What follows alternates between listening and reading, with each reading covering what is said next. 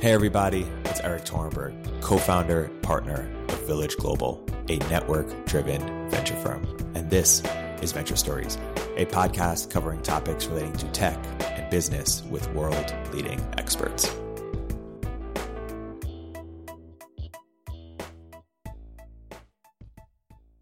Hey, everybody, welcome to another episode of Venture Stories by Village Global. We're here today to talk about EOS, and I'm joined by uh, Myles Snider and Tony Sheng. Miles, can you please introduce yourself? Yeah, my name is Myles Snider. Um, I recently left Multicoin Capital where I was uh, leading research to launch an EOS block producer candidate called Aurora EOS. You heard it here first. Uh, big news. So, oh shit. so, so why? What, what's what's the promise? Like, why why leave Yeah. such a prestigious position at, at multi at such a great firm like Multicoin to, to take on this adventure? Sure. Um, I'm sure we'll get into sort of the, the deeper layers of the reasoning why I find EOS to be interesting and, and promising. But ultimately, I joined Multicoin um, a little over a year ago. I was actually the first employee, and I came on board to to lead research efforts. And the reason that I um, wanted to do that was because doing research at a um, crypto hedge fund is a really great way to get a macro view of the industry and sort of take a top down approach and, and view all these different trends and things like that. And my goal was always to to do that for a while and then hopefully eventually find some sort of entrepreneurial path in the space. And originally I thought that would take a few years, but I've been following EOS closely since the project's launch. Um, I've actually been following the uh, developer Dan Larimer. Before that, he had some other projects, and I kind of knew that the tech stack well and the, the architecture that he uses. So I found EOS to be very interesting. And Multicoin uh, invested pretty heavily in EOS, and I was doing a lot of research on that front. Um, I wrote a few different pieces specifically about it. And as I spent more time researching it and um, sort of dove deeper on the protocol, I really thought that it was one of the more interesting things going on in the space and the place where I wanted to, to spend more and more, my, more and more of my time and kind of focus my efforts on, on one project. And being a block producer is a really interesting opportunity within the EOS ecosystem because it sort of allows you to create a, um, kind of a, a hub within within the EOS community and to do a lot of really cool things and you know to some extent um, influence the direction that the protocol takes. So let's get into it. What is EOS and why do people hate it? So that is a two part question, and I'll uh, tag it systematically. Um, the so what is EOS? EOS is a uh, it's a smart contract platform. It's a blockchain. Um, it's also been described as a decentralized operating system, which I think is is kind of an interesting way to describe it. Some people have called it uh, a DAO, um, but essentially, you know, the, the biggest analog currently um, in crypto is Ethereum, right? It's a platform for building dApps um, and for deploying smart contracts. And so that is what EOS is, but it just takes a very different approach than Ethereum does, or sort of any of the other competitors within that space. So what EOS attempts to do is create this, uh, you know, quote unquote decentralized operating system people can can deploy dApps on, and that includes the ability to, you know, run this um, trustless decentralized computation, as well as some other features that EOS will be introducing in the future, including like a storage protocol um, and things like that. And the approach that it takes to get there is, um, you know, it takes a much different set of trade-offs than Ethereum does. Ethereum really maximizes for decentralization, decentralization, decentralization at the expense of performance. And we all know that because if you've ever used Ethereum, um, especially, you know, when, um, there's a, a popular DApp that's, uh, that's being used, it can be really slow. It maxes out at about 15 transactions per second. Transactions take a while to confirm, um, especially if they get, you know, lost in the mempool. Gas can get really expensive. You have to pay for each individual transaction, et cetera, et cetera. You know, what EOS is attempting to do is um, sort of move along that spectrum where you, you say, we don't want decentralization for its own sake. We want as much decentralization as we need to get the properties that we want, which is lack of single point of failure, censorship resistance, um, you know, no single party that controls it. But EOS is also attempting to get usability and performance in a way that no other platform is, is really going for right now.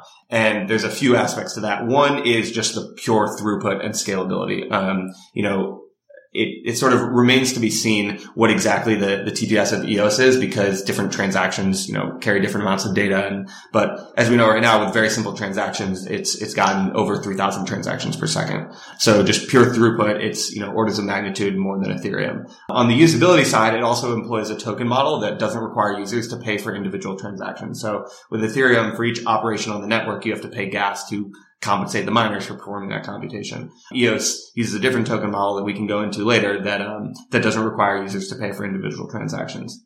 And then there's some other features that are really interesting, like human readable account names. So, you know, you're no longer sending tokens to these long strings of letters and numbers that are really hard to distinguish, really hard for humans to read. You could register the account name, you know, Erik Torenberg, and I could send tokens directly to that. There's also um, account permissions that you can sort of enable under an account. You can have different keys that have very specific permissions. So you could have um, an owner key that owns the account that's kept in offline storage and an active key that actually can can do everything else except change the owner. And you can have a, a permission underneath that active key that is only for voting. So it's a specific key and the only operation it can perform is, is voting. And you could certainly imagine a lot of use cases for enterprises that have these accounts and can assign different permissions to, you know, people who are using and inter- interacting with these accounts without having to like hand over keys. And there's also options for sort of protocol level um, account recovery where you can specify an account recovery partner. And again, that's certainly going to help to onboard, you know,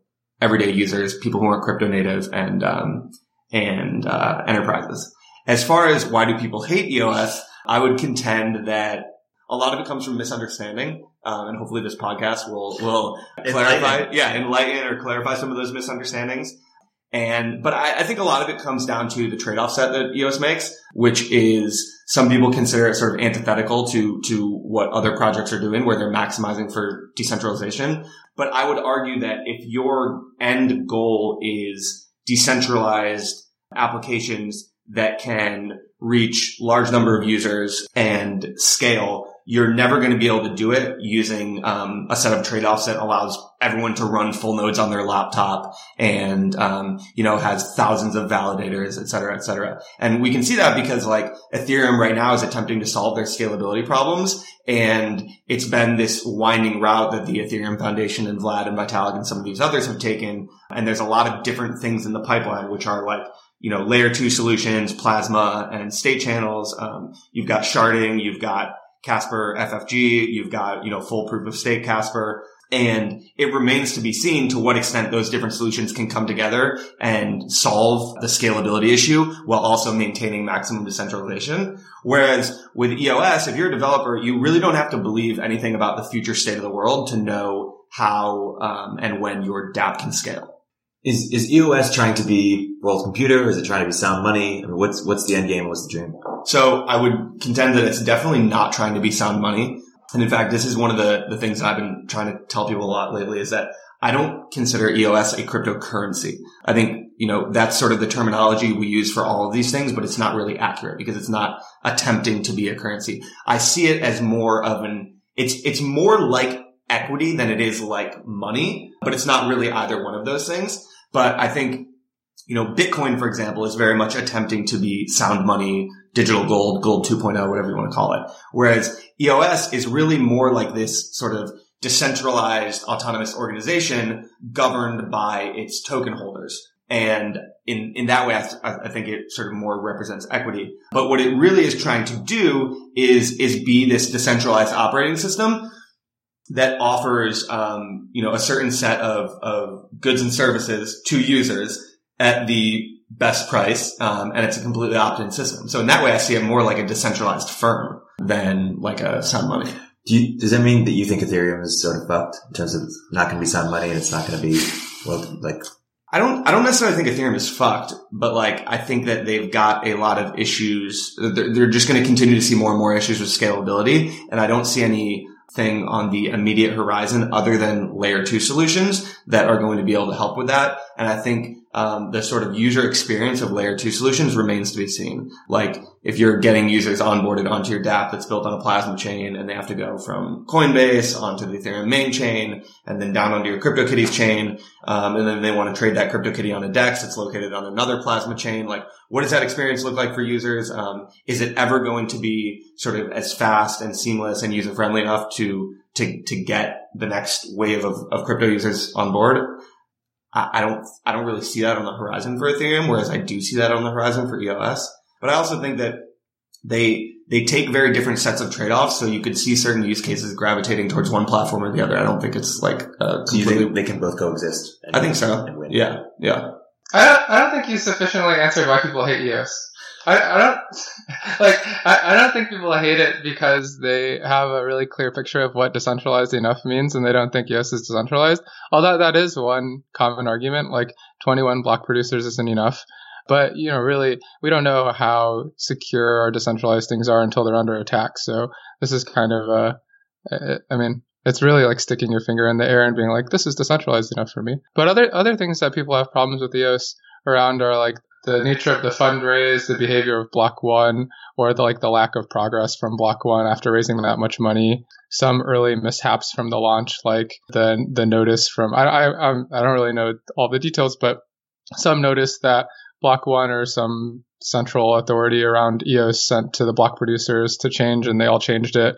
Um, so so really questions around the legitimacy of like whether there is governments, the fundraise itself, and kind of the, the intentions of the whole thing. So w- would love to, and okay, and, and, and, additional things like recently rumors that, or I, I haven't looked into this, but I've heard that it's too expensive to even run a DApp now on EOS to afford RAM or something like that.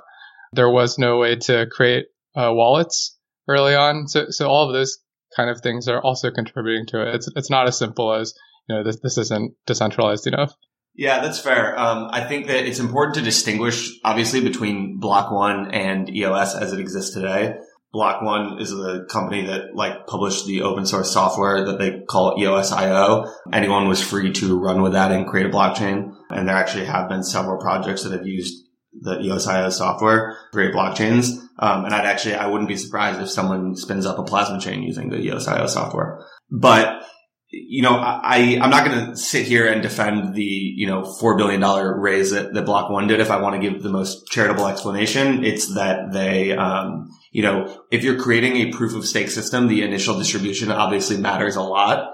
And probably the only thing worse than an uncapped raise is a capped raise, um, especially a capped raise that takes place in a very short amount of time because that allows whales to just um, come in and take the whole thing. So you know, by structuring it the way they did over the course of one year with this smart contract that kind of forced people to cost average their way in rather than being able to buy all these large chunks at once allowed one for over the course of the entire year of development as different things came out and news changed, people could either move into or out of their positions. You know, you had a full year's worth of market churn um, before the Genesis snapshot was taken and you, you also had this structure that, that didn't allow anyone to sort of come in and buy um, these massive chunks at once. Again, that's sort of the most charitable explanation there. Block One obviously raised an incredibly large amount of money, and they, um, you know, they have been pretty hands off with the whole process. I think there's there's certainly like legal liabilities that they're concerned about, and they they didn't want to get um, involved with the launch itself because of that. But we have seen them put out some um, developer tools and they're hosting hackathons. They're working on an iOS wallet um, that should debut pretty soon. And there's some other stuff in the works that, you know, I think could be really beneficial to the system. Um, and we'll get into that with the account creation. But I also think that there is also a benefit to the fact that because block one was so hands off, it really forced like the EOS community to take charge of the launch and the tooling and the infrastructure and all of that.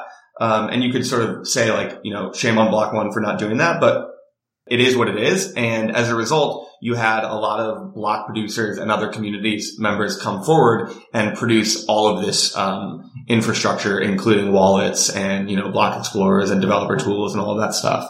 And it also, like, the, the launch was very rocky as, as Tony mentioned, and there were definitely issues around it, but like, part of that is because Block One wasn't involved. They just published this software and then this group of like 50 plus block producer candidates all around the world tried to coordinate across different countries, different time zones, different languages. And I followed this all along as it happened. And it was certainly messy as you would expect when you're trying to coordinate all these independent parties. But ultimately a mainnet got up and launched. Um, and there were, you know, there were some issues early on with the software that, that did get solved and, and EOS is, is up and running now. And I think that there's a lot of room for improvement. And that's the reason that, you know, I'm launching a block producer candidate because I think that, um, we can sort of help steer the direction of that and, and help with some of these um, improvements. I think that's kind of that's one of the the benefits of delegated proof of stake is that like when you have just pure proof of work mining, these companies come along and if they can dedicate um, the most hash power to the network, they can produce blocks and they don't have to bring any value in addition to that. Whereas with delegated proof of stake, you have hundreds of companies all over the world that are competing for token holder votes. So providing, you know, securely and reliably producing blocks is the baseline of what they all have to do. They're all going above and beyond that to bring additional value to the community and to the network and to the token holders in order to earn votes. And that creates this incentive system that pits these different block producer candidates against one another to produce all sorts of, of tooling and infrastructure that, um, that automatically helps the network in a way that, um, that the validators on other types of networks don't. And that's one of the, one of the reasons that I like, uh, delegate proof of stake a lot. And then I think the final thing you touched upon was like the cost of development. So like any one of these networks, like it's never going to be completely free to, to, uh, build on them or to use them or anything like that because what they are inherently is a set of scarce resources and you have to figure out a way to allocate those resources. So with um, Ethereum, you know, it's a fixed set of resources and you have to pay the gas to sort of get access to the computation. And as we've seen with Ethereum, that can get really expensive or really clogged up. With the EOS token model, your, your token ownership entitles you to a pro rata share of the overall network resources. But because, as I mentioned before, you have these human readable account names, it's not just that you can, you can spin up these addresses, um, really easily. You actually have to stake, um, some tokens to get access to the RAM to create an account. Um, and there's an internal market within the protocol that um, that determines the RAM price.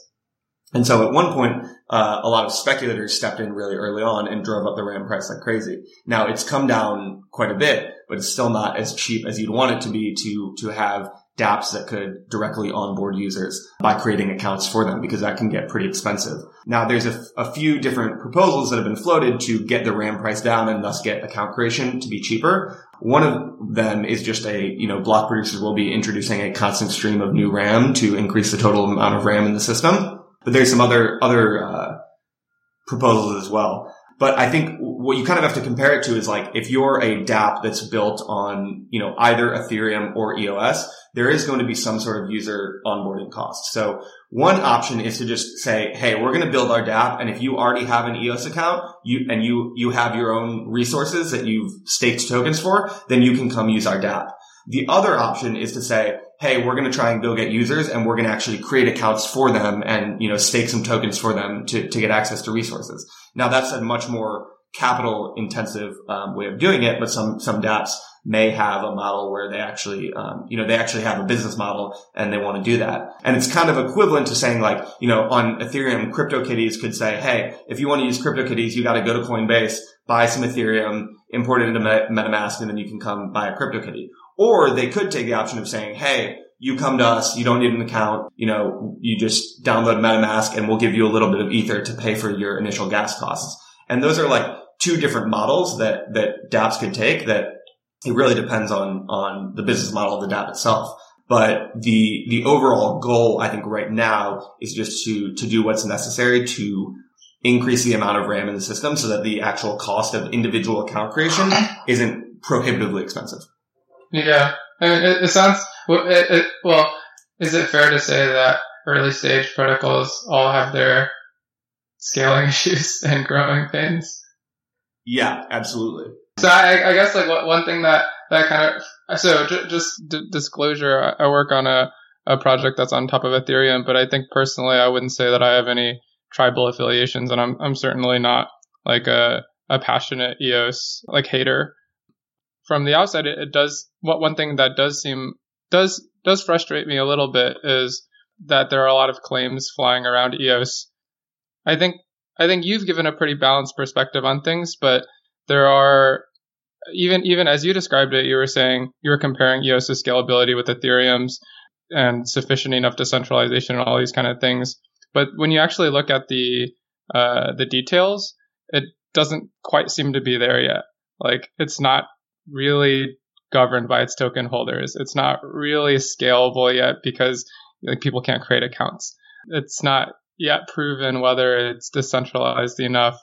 Some people claim that it's more fair, but maybe we should get into the block producing stuff later. But there are a lot of issues with the rewards to block producers and even the way that block producers are voted in because you know v- voting is really an unsolved problem so people with a lot of tokens and even exchanges that hold a lot of eos have a, lot of influence over the system so wh- while i agree that there are a lot of really fascinating design choices within eos and i could also see how a protocol design like eos could better serve some set of use cases better than you know other smart contract protocols I think a lot a lot of it is lost in the discourse, and, and getting to the details is something that's challenging with like the vague language that's used to describe all of this.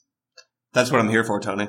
no, I mean seriously, I, I I'm hoping to offer a more balanced perspective. I think that um I think that there have been issues with how things have been communicated. Um, I think that there have been a lot of like misunderstandings and there's been an inability for the EOS community to bridge to the greater crypto community at large. And I think there's also been confusion about what is, um, you, you know, like what lies in the future for EOS and, and what is actually possible right now.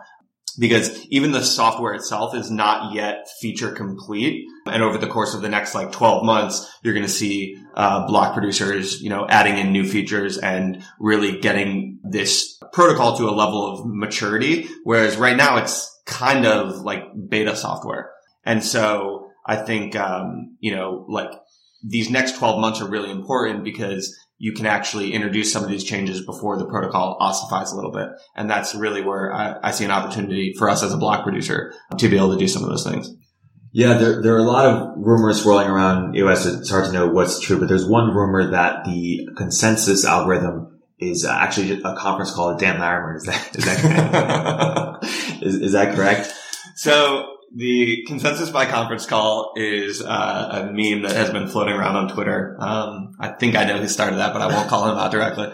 But uh, it, it, it, sort of gets to the nature of, of what delegated proof of stake is. And we could go into a lot of stuff with this, but to, to sort of talk about this issue specifically with the, the theory behind DPoS at scale is that you have these large transparent, public facing organizations that are voted in by token holders and the token holders sort of delegate the privilege to them of, of being one of the block producers. And there's 21 block producers at any given time who are actually producing blocks, but there's currently 60 plus block producers that are actually paid by the protocol. So there's plenty of backups should any of those 21 drop off the network or get voted out or anything like that. And then beyond those 60, there's another, you know, there's, there's, I think 150 plus block producer candidates in the world who are vying for those positions. So it's not like there's only 21 entities there. But at any given time, there's, there's 21 who are actually producing blocks and all the token holders know who they are and all the block producers know who each other are. And that, you know, allows something like a conference call among the top 21 to take place. Um, if there is like an issue with the software or anything like that. Um, and actually it's not just the top 21 that, that like, you know, we'll do a call or, you know, a giant telegram chat or something like that. It's, it's usually like the top 50. Um, but that's just the, the, the nature of DPoS. And there's kind of, there's advantages and disadvantages to that model that we can get into. This one's for our Bitcoiners out there. Like, because they sort of have this, you know, belief that decentralization is pretty binary and, you know, even Ethereum isn't decentralized enough. What do you, one, let's elucidate that argument the most general version of that argument, and then let's respond to it. Sure. I mean, I would say if you think that decentralization is binary, I would ask you to define decentralization. And I haven't seen a, a good definition of what constitutes decentralization. I think there is, you know, you could talk about each of these protocols and talk about 50 different vectors, each of which could be centralized. Um, then you kind of have to think about as a whole, is the network decentralized um, or not? So um, I think that's that's one thing, and then the other thing is is it sort of begs the question of is decentralization the goal in and of itself, Or are there other goals that decentralization helps you achieve? And if you believe that, then uh, it kind of naturally leads to the question of how much decentralization do you need to get those things? And what are the trade-offs if you get, if you sort of maximize for more decentralization or less decentralization? Right. And Bitcoiners would say that it's necessary for what they're trying to do is sound money. Yeah. And I would argue that for, for, you know, decentralized gold 2.0 backbone of the uh, internet monetary system, the trade-offs that Bitcoin has made has made uh, do make sense. Um, I think maximizing for decentralization at the expense of performance is is a trade-off that, that makes sense for for Bitcoin. I don't think it's a trade-off that makes sense for a platform for decentralized applications, especially if you ever hope to get users on those decentralized applications. The the very use of decentralized as a label for applications that are being built on a protocol suggests that there is at least a way to classify decentralization as binary, like decentralized enough to label an app decentralized, right? Or a protocol being a, a decentralized protocol. Uh, at some point, the degree to which you're decentralized is not sufficient to call yourself a decentralized protocol.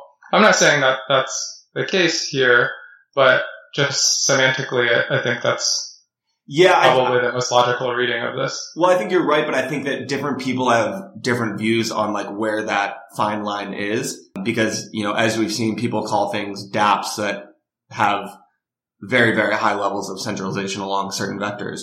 Um, yeah.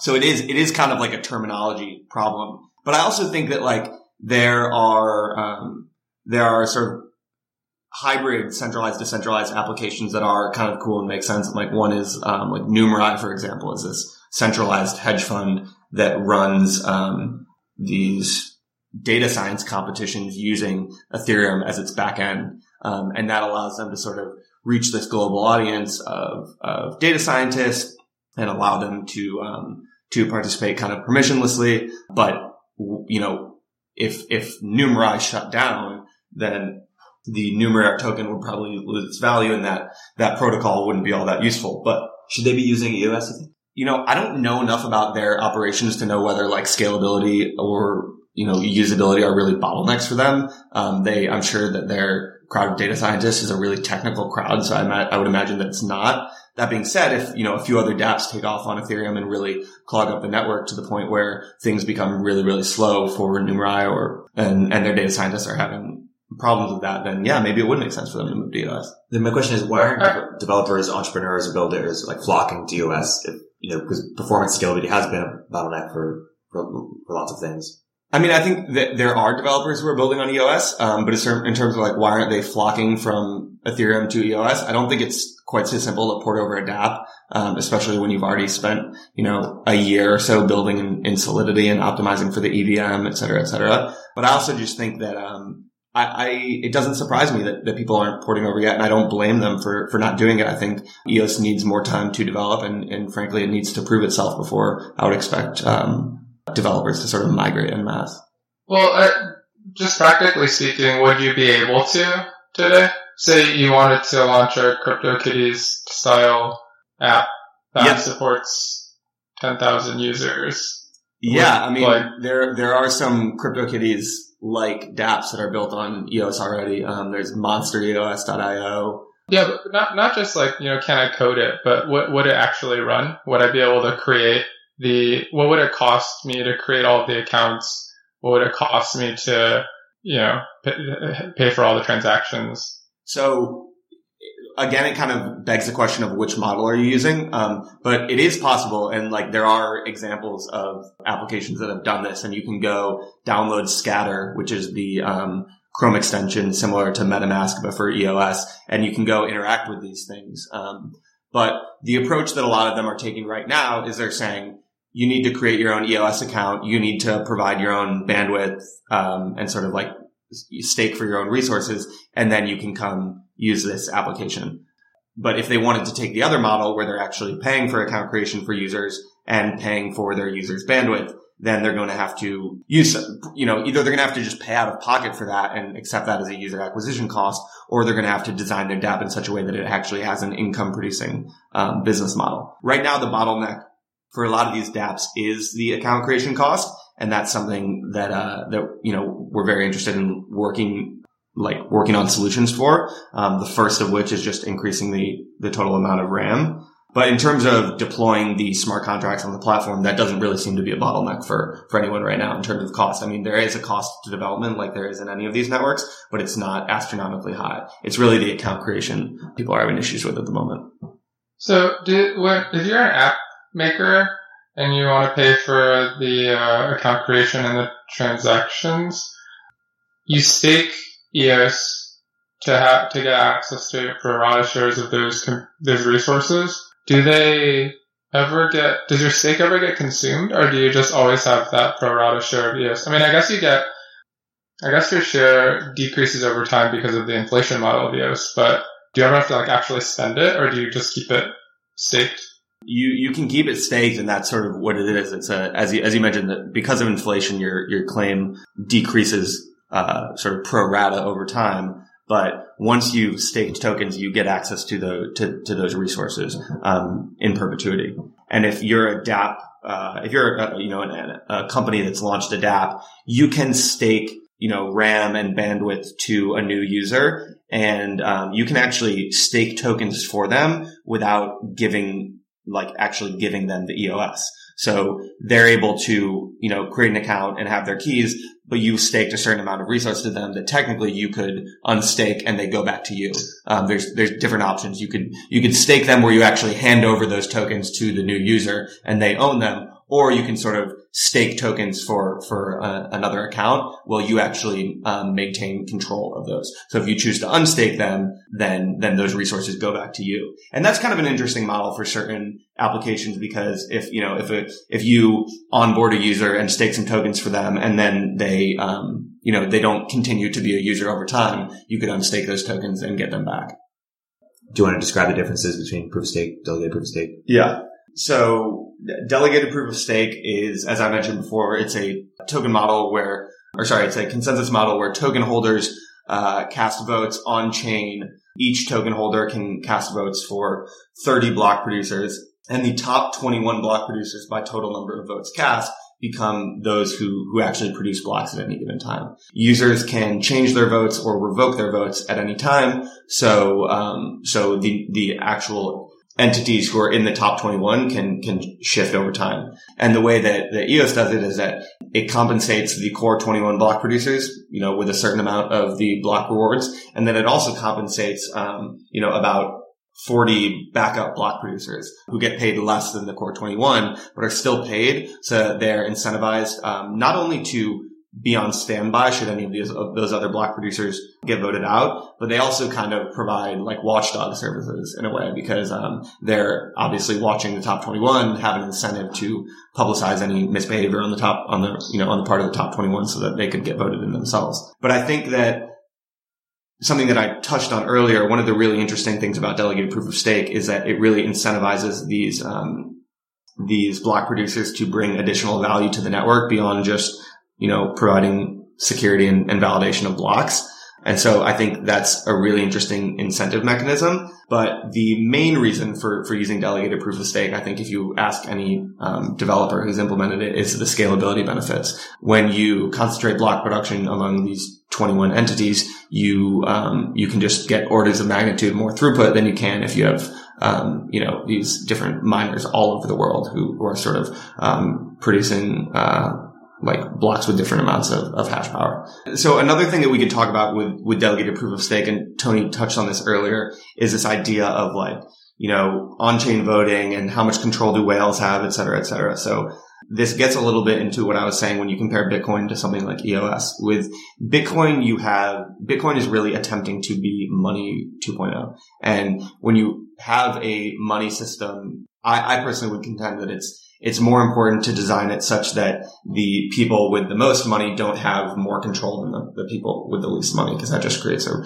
a really unfair system. So the, the, um, the Bitcoin governance system, what I think Pierre Rochard has described as this like peer-to-peer governance, um, that doesn't exist on chain, doesn't, um, your, your stake is not taken into account. It creates this distributed system of governance where the, all the different participants in, in Bitcoin, um, you know, have di- have a different say, but no one has like an overwhelming say because they own a lot of Bitcoin.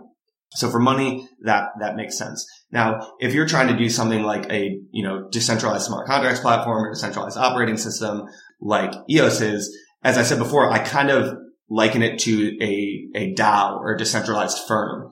And, you know, it's really not attempting to be money. It's a, attempting to be something else. And if you have purchased a bigger stake in this system, you have more at risk and thus you should have a bigger say in, um, in, in how this thing evolves and, you know, who gets to be the validator and how it operates. And so I think proof of stake makes more sense for these types of platforms than it does for, for money 2.0. How much? How much EOS? What percentage of EOS does uh, does Block One have? Block One has ten percent of the EOS tokens that are vested over ten years, and they uh, have not voted with any of their stake yet. Though they have indicated that eventually they will participate in voting once they constitute a minority of the um, of the voting power on the network.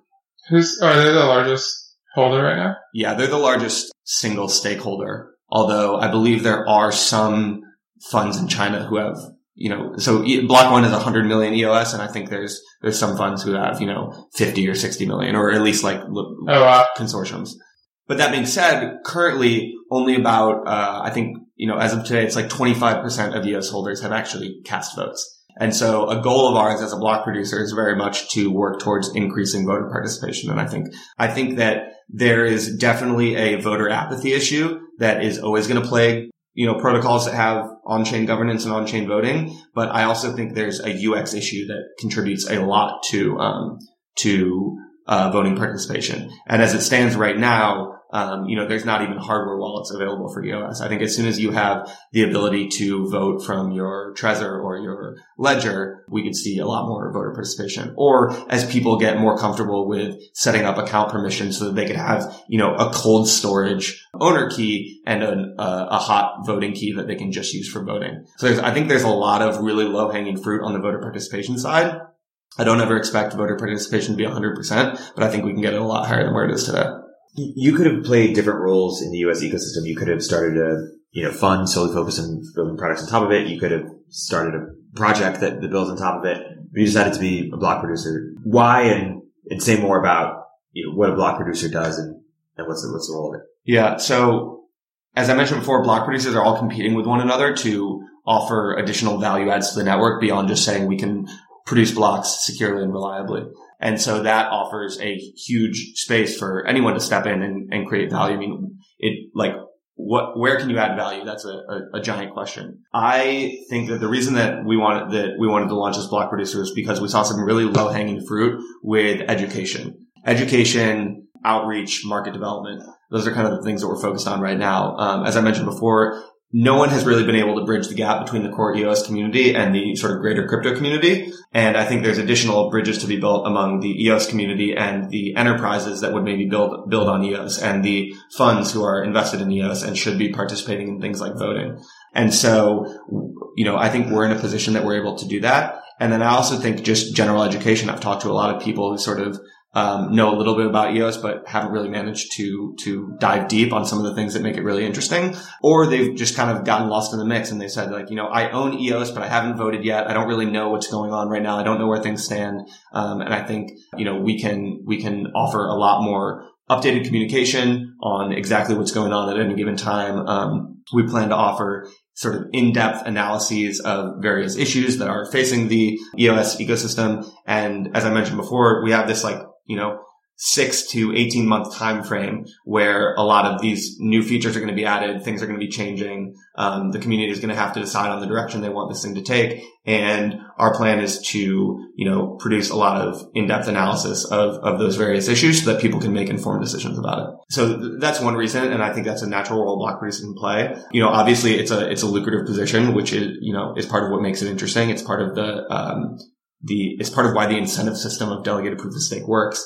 But finally, I see block producers as, um, they're, they're able to take this macro view of the EOS ecosystem. As I mentioned before, I can I kind of came into Multicoin to take a macro view of the industry as a whole. I decided I'm really interested in, in focusing on EOS and block producers can sort of build these hubs within the EOS ecosystem, um, that I think have the potential to do a lot of interesting things beyond just pure block production.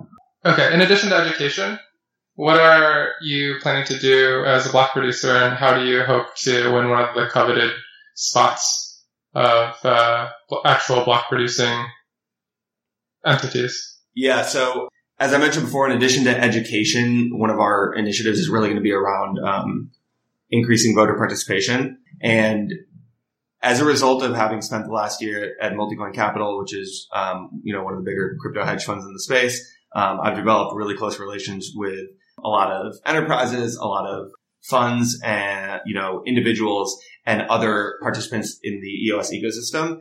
And I've spent the last couple of months just having conversations with these people and, and asking them about like, what are the tools you need to get onboarded? Um, you know, have you voted yet? If not, if not, why not? Um, and, and what would make you vote? So I think th- those two things are really important. And then the other thing is just general market development. You know, I've had, I've built relationships with a lot of, um, DApp developers, um, sort of companies that are interested in the blockchain space you know, not necessarily doing decentralized applications, but building other interesting infrastructure. And I, I think there's definitely areas where the trade-off set of, of EOS makes a lot of sense. And I think we can help to onboard some of those use cases and, you know, help educate them about why EOS makes sense as a platform for them. And then also just help them actually get onboarded. Awesome. Do you think any degree of education will bridge the gap between the most skeptical the folks that are most skeptical of EOS and EOS? Yes. I think it, it depends on, on what level um, of research they've already done and sort of how much they've already been educated. There's people who have done their research and have already made up their minds and, you know, there, there may be no changing that. But I definitely think there's room for people who are highly skeptical of EOS because of the general dialogue around it, because of their sort of understandings or even misunderstandings about how, how the launch went down, about how the system is designed, what, what's the reality on the ground, et cetera, et cetera. So I, I think there's, there's a lot of ground to be covered there. Um, I don't expect to like convert the whole Ethereum community into EOS maximalists. That's not realistic and that's not the goal. But I think that there's uh, there's a lot of work to be done just in terms of getting people up to up to speed about what's actually going on and what EOS actually looks like. I mean, I think there's people who think that there like there's people who think that there is no EOS community. Um, I've had people sort of be surprised that there's even a community of developers right. and builders and things like that. And there really is a thriving community. I've been super impressed with a lot of the people that I've um, that I've had the the pleasure of interacting with in the EOS community. Are they public about it? Like, are they? Um do they feel embarrassed? Because I feel like there is sort of a yeah, I mean, I think there's like, given what we said about the fact that like a lot of people really don't like EOS, there is a social cost to coming out and, and being bullish on EOS. I mean, we've certainly seen that at Multicoin Capital. I've seen it. Kyle's seen it. Char's seen it. And I think some, some developers probably feel the same way. But interestingly enough, there's also a lot of developers I've met who either like briefly got involved in Ethereum in 2017 and, and kind of immediately realized it wasn't suitable for them and then jumped to EOS or who kind of found EOS before they found anything else.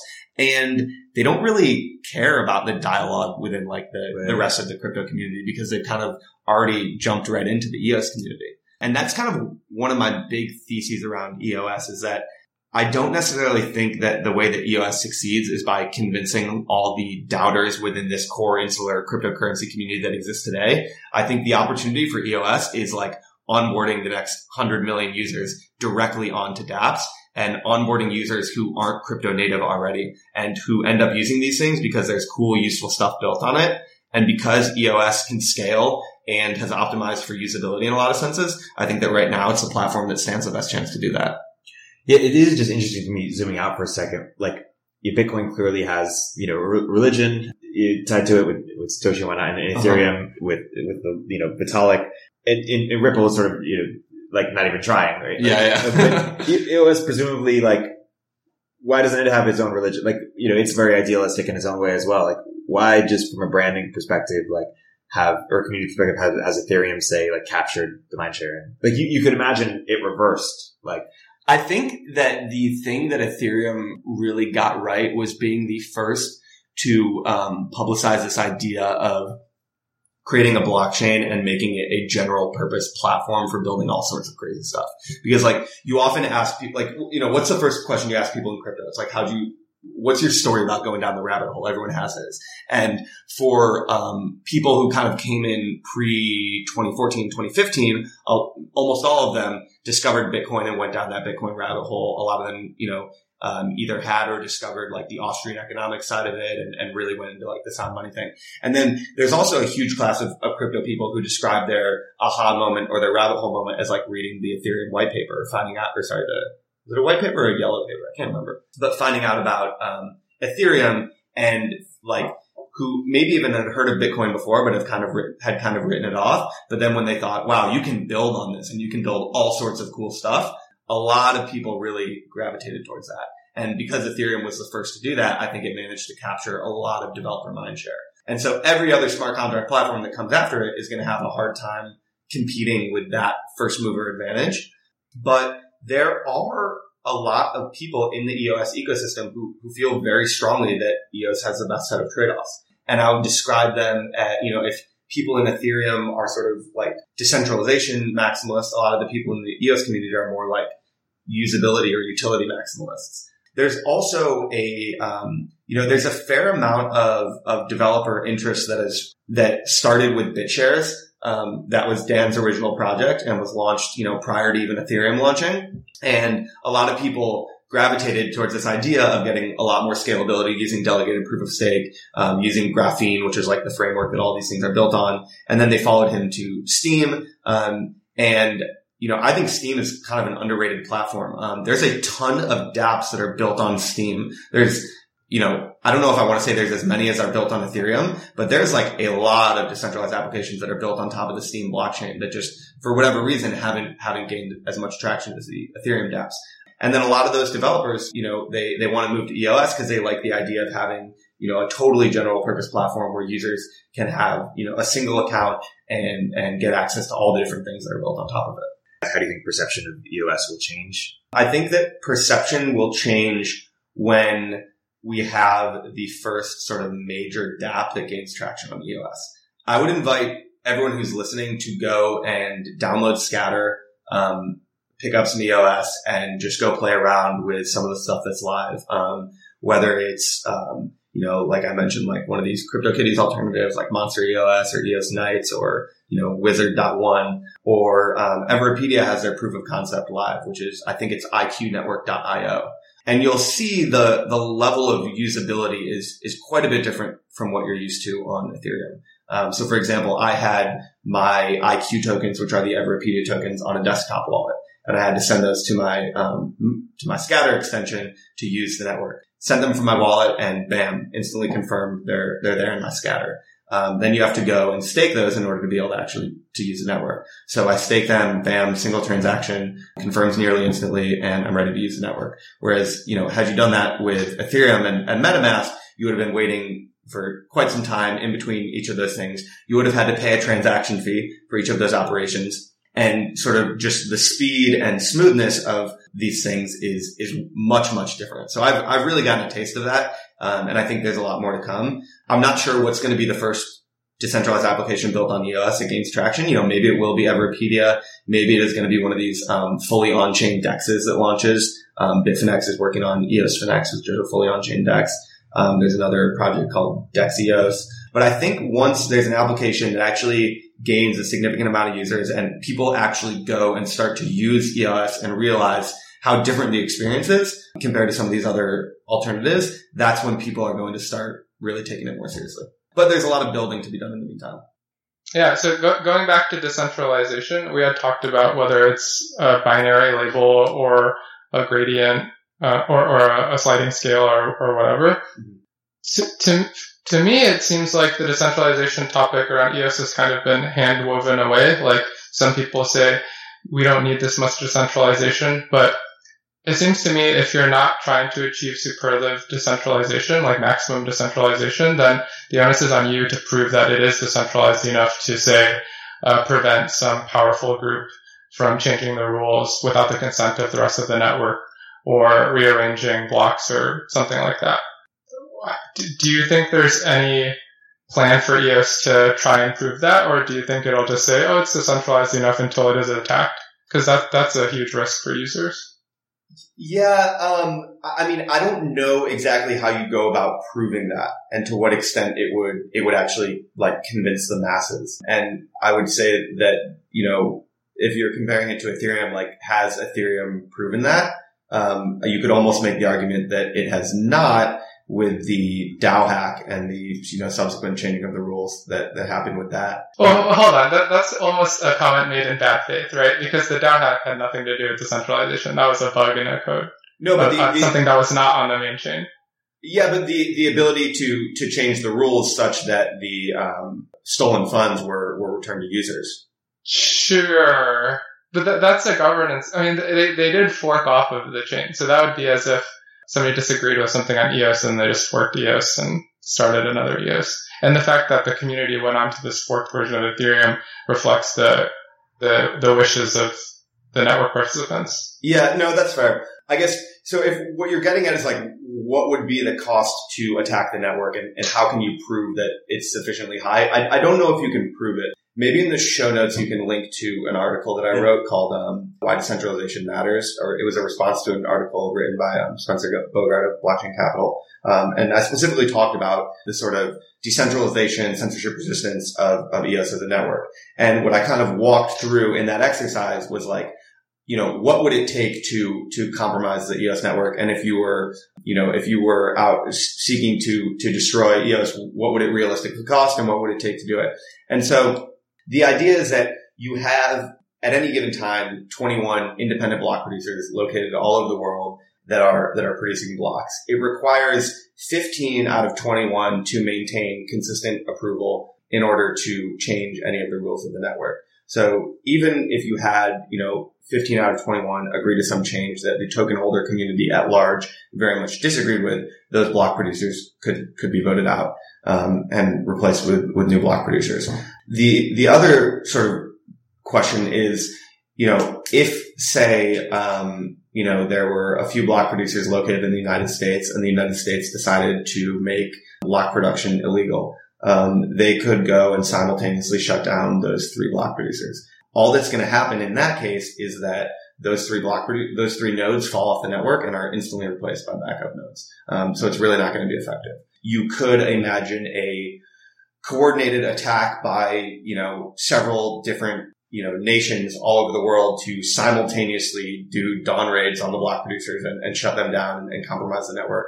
I think that's extremely unrealistic and is, you know, you, you could ima- you could imagine crazy attack scenarios for, for each of these networks. But I think that's unrealistic and it, you know, it remains to be seen whether it would even be successful because they could take all those nodes off the network and those nodes could be replaced by nodes that are in more free jurisdictions. Now, the sort of final question is about censorship. And again, if any individual node, if any one of the, t- of the 21 block producers chooses to censor a transaction, it is completely ineffective because it just gets processed by the next block producer. Um, the only way that a transaction can sort of be rendered um, null is if 15 out of 21 block producers choose to reject it, and then it becomes um, an invalid transaction. So that would require, so if, if any one block producer is, is consistently censoring transactions, they, they could be voted out for that. But it's, it's not even worth it for them to attempt to do it because it's not going to actually result in the transaction not being included in the ledger. The most damage they can do is sort of delay the transaction by a few seconds by not producing it or by not, by not including it in that block. So it would require collusion by 15 out of the top 21 block producers to, to censor um, a transaction. And so the sort of attack on the network would be if 15 of these 21 block producers colluded to say um, censor votes that voted them out of the network or something like that.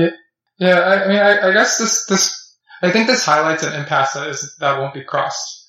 What you're saying is totally reasonable, right? Like the probability of censorship or successful attacks on the network is low. Mm-hmm. But some people will say it's not low enough.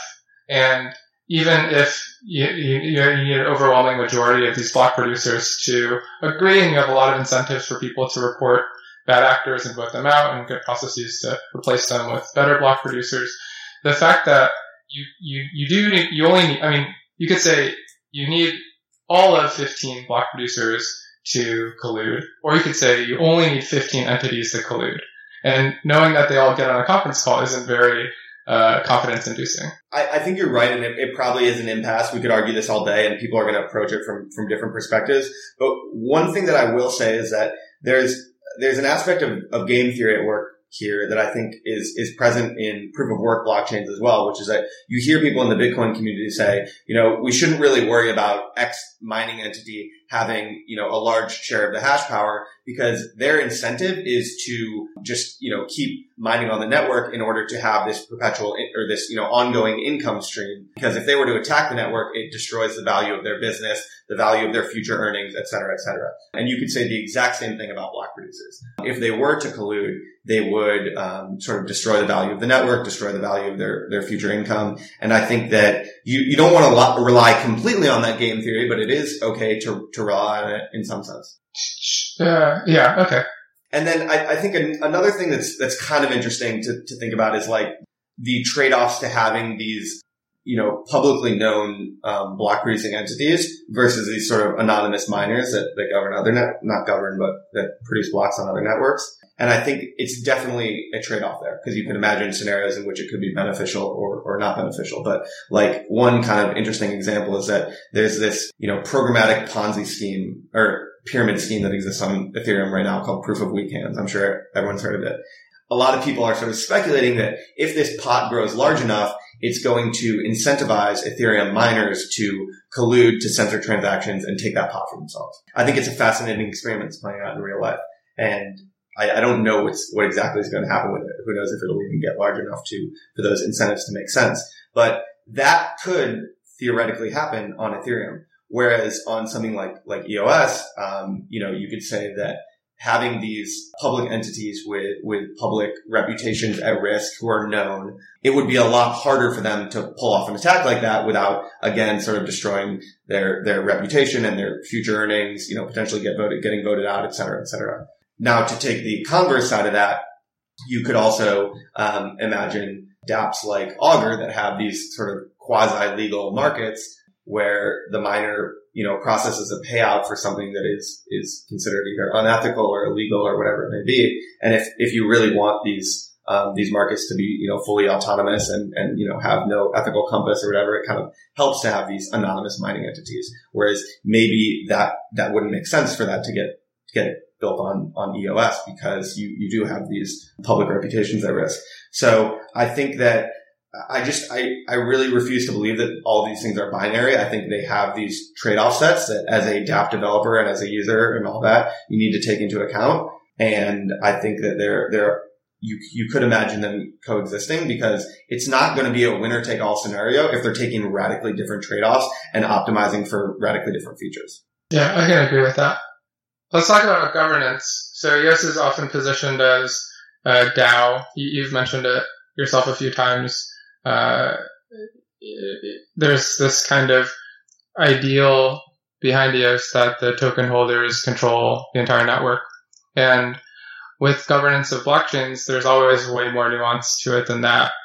So something that I'm personally skeptical about is how the actual governance works. So uh, could you talk a little bit about that? Where where it's where it's really strong, where it hopes to be, and maybe where some of the shortcomings are today.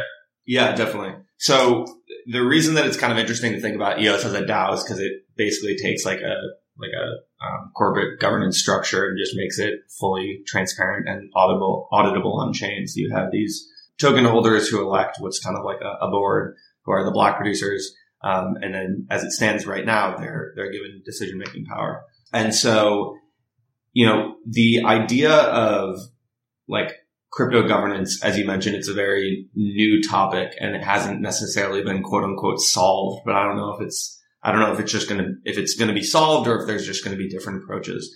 And I think EOS is, EOS is the first governed blockchain that I think has reached the scale and market cap that EOS has. Um, we've seen some other experiments with, with governance with things like Dash, um, things like Decred, you know, earlier, um, BitShares. Um, but none of them have really a- achieved enough scale to actually give us some answers. EOS now has launched and, and is sort of, sort of testing certain assumptions. And then Tezos now has launched as well. And that, you know, governance is kind of the, at the core of their social contract. You know, the EOS governance structure, as I mentioned, it, it's it's pretty simple. It's pretty easy to grok. Um, token holders vote for the block producers. Um, they can vote them in and out. It's a 24-7 consistently running liquid democracy. And now, is that the ideal governance structure for a blockchain? Um, maybe the wrong question because I think the ideal governance structure for a blockchain depends on what kind of blockchain it is, as we touched upon earlier with like a, a money gold, digital gold blockchain versus something that's trying to be a, you know, decentralized operating system. But I think another question is also not just like, what is the structure of the governance? But I think some of the things that have to evolve are around like relate more to community norms, incentives to vote, and um, the sort of ease of voting, the ease and the safety of voting. So on on that final point, it's like you know, is it is it easy to vote with hardware wallets? Is it is, do people have voting keys that are that are kept online? Can they can they just log into their wallet and, and cast votes super easily? Is it easy to set up a proxy voter? Like the more that we can make it a, an extremely seamless UX, the more that that people are going to participate in voting. The second thing is just community norms and like, do people understand that when they're buying into EOS, they're buying into this governed structure. And if they want to protect their investment, then they should be participating in voting, um, or at least, you know, um, setting up a proxy to, to vote on their behalf. Oh, the final thing I mentioned was, um, like just incentives to vote. So I know, I don't know a ton about Tezos, but I know that you are rewarded for, for baking or, or delegating your, your staking power to one of the entities that does bake. And as it stands right now, there is no reward for participating in governance in EOS other than the fact that theoretically you're protecting your investment and contributing to the security of the network. But there has um, been a new model floated that is um, sort of uh, a new model for exchanging the resources in the tokens that would um, have people sort of stake their tokens to this um, internal exchange, and then people can can sort of rent bandwidth and other resource capacity from that. And in order to participate in this exchange, you have to uh, you have to vote for at least 21 block producers or set up a proxy to vote on your behalf. And if you do stake your tokens to this uh, resource exchange, you can get rewarded with some of the fees that are generated from the exchange if people are interested, Dan Larimer recently wrote a blog post about this um, exchange model. We're going to we're going to be releasing some um, some content that really dives into the the different trade offs of this model. But what's what's especially interesting about it is that it creates a financial incentive for people to participate in voting. And the reality is that there's you know there's a lot of different groups of stakeholders in any blockchain, but in, in EOS, and that includes um, you know like individual users, developers, enterprises, hedge funds, whales, like you name it. Um, and if there is a financial incentive to vote, you are automatically going to see, um, you know, more voter participation as a result, um, because there's simply an incentive there. So that's just one of the reasons why I think that that new token model is is interesting and, and worth pursuing. I think the, the, the other sort of step forward for governance for EOS is that um, you want users to be able to vote not just on who the block producers are, but theoretically on you know general changes to the system and upgrades to the system and changes to the constitution, um, or even there is a proposal going around for like what is called the worker proposal system, which is essentially an on-chain treasury um, similar to what Dash and Decred have done, where token holders could vote for specific projects to be funded by the blockchain itself. And there, there's not good primitives in place for that right now. Obviously, EOS has built into it the ability to conduct an on-chain vote, but in terms of how that works with the community, it hasn't really been specified yet. And I think that's one of these really important things that um, the community creates norms around within the next, you know, like year or so. Um, because it, I don't think it makes sense to just have token holders elect block producers and then say block producers make all the decisions. Because I think at some point you're going to want block producers to really just focus on producing blocks and bringing value in other ways. And you don't want them to get like bogged down with all this decision making. So, you know, creating a way to hold ref, like hold referendums for certain changes on chain is really important. Interesting. It's, yeah, yeah. Well, it's, it seems, it does seem to be, um, a, a more advanced experiment in on-chain governance than it gets credit for. I'll say that. Yeah. I, I think so too. What is, what's it like to stand up a block producer? Um, so it basically involves like two things. One of like there, there's two sides to a block producer. One is like the run the servers, like the very technical side of it. So I partnered with um with, with two guys who are you know they've they've run um nodes on, on a bunch of other blockchains. They're really experienced with this. So they're going to run the infrastructure side of things. And then the other role of the block producer is like business development, campaigning, like getting out there. And that's very much the role that I'm sort of owning. But it, you know, it involves a lot of different things. Part of it is like, you know, just really getting out there and being in front of the community, getting your name out there, like doing things that, that, that add value. Um, and like I said, like the low hanging fruit from from a lot of the conversations I've had is just around like education. But then the other thing is like, you know, I have relation through Multicoin, we've got relationships with funds. So I've been going to these funds and like taking meetings with them and just saying like, hey, like, you know, what are your guys' thoughts on EOS right now? Like, what do you want to see in block producers? Have you guys voted yet? If like, if not, why not? What are the tools you need to, to get, to get onboarded? Have you been diligencing block producers? All of that. And so, you know, at the end of the day, it's a campaign to get votes. So you want to go where the votes are. Um, so some of that is like just going directly to these funds and whales and individuals. And then some of that is like really trying to get that long tail of votes of like the quote unquote retail users, community, whatever you want to call it. I think, you know, as Tony asked about earlier, like what are the different trade-offs? Um, and like do end users care? And I think to some extent, like we know that end users don't really care about what's on the back end. Um, we've seen before that like users don't necessarily care about privacy. They don't really care about the protocol that they're using, et cetera, et cetera. Um, so it's going to be which of these protocols can you build something on that's going to be able to get users on board? Like which which framework can actually support the use cases that you're going to build on top of it. And I would contend that even though EOS isn't feature complete, it's going to be able to reach that point more quickly than, than some of the other alternatives that are out here.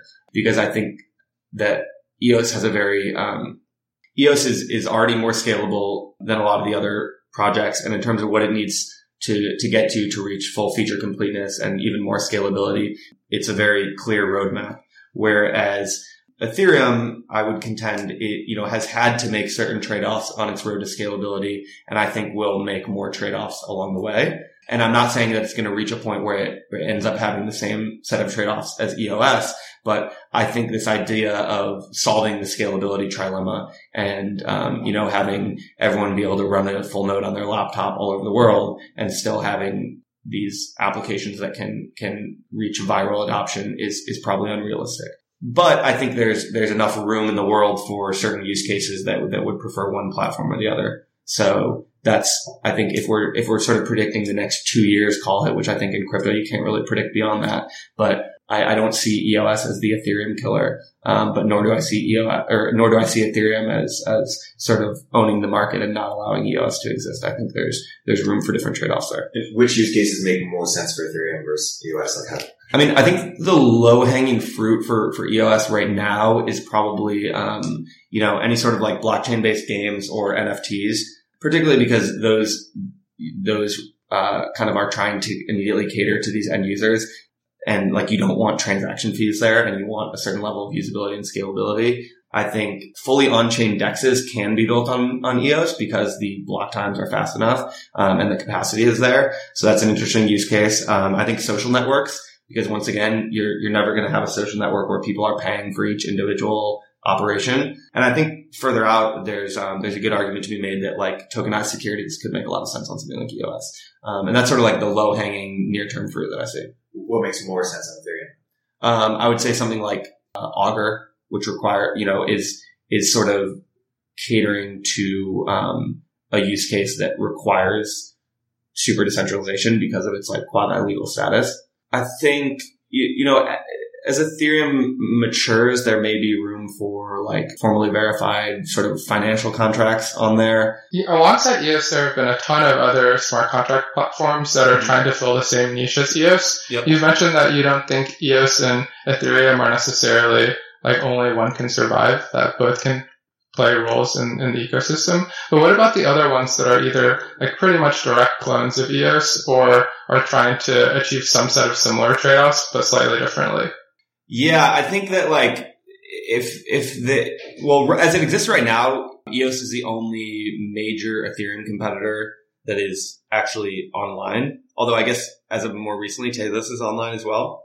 But you have other things like DFINITY and Kadena and Hashgraph, and, and those are all coming on, online. I think there is going to be a sort of maybe you want to call it the smart contract platform wars or like a race among these to to see which can capture the use cases. And that's going to depend on, on a few different factors. But I think that some of these will start to become more entrenched and establish something of a moat once they actually gain some significant usage. So it's kind of like who, who is in a position to get there first and why. And then I like I think that that is going to sort of give them a, a, somewhat temporary moat. But then if we move, you know, another few years down the line, we may have really smooth interoperability protocols that could kind of change the whole game. But I don't really want to speak to that because right now that's that's not the case. So we're not really sure how that's going to affect things. But I would say that I think that EOS is unique in the sense that it has very high scalability. It has a token model that um, that doesn't require users to pay for individual transaction fees.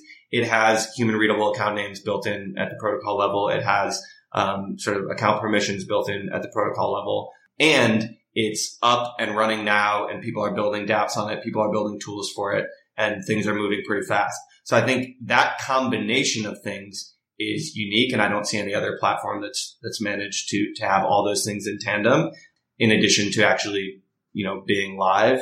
And so that's what I think gives EOS kind of a competitive advantage and head start right now. Gotcha. Guys, this is the, the definitive EOS podcast. Thank you guys so, so, much for coming on. Uh, all right. Thanks for having us. Thanks, Tony, for joining. That was fun. Yeah, it was really fun. Thanks, Myles. Always a pleasure, Tony. I'll talk to you later. All right, bye, guys. Bye. If you're an early stage entrepreneur, we'd love to hear from you. Please hit us up at villageglobal.vc slash network catalyst.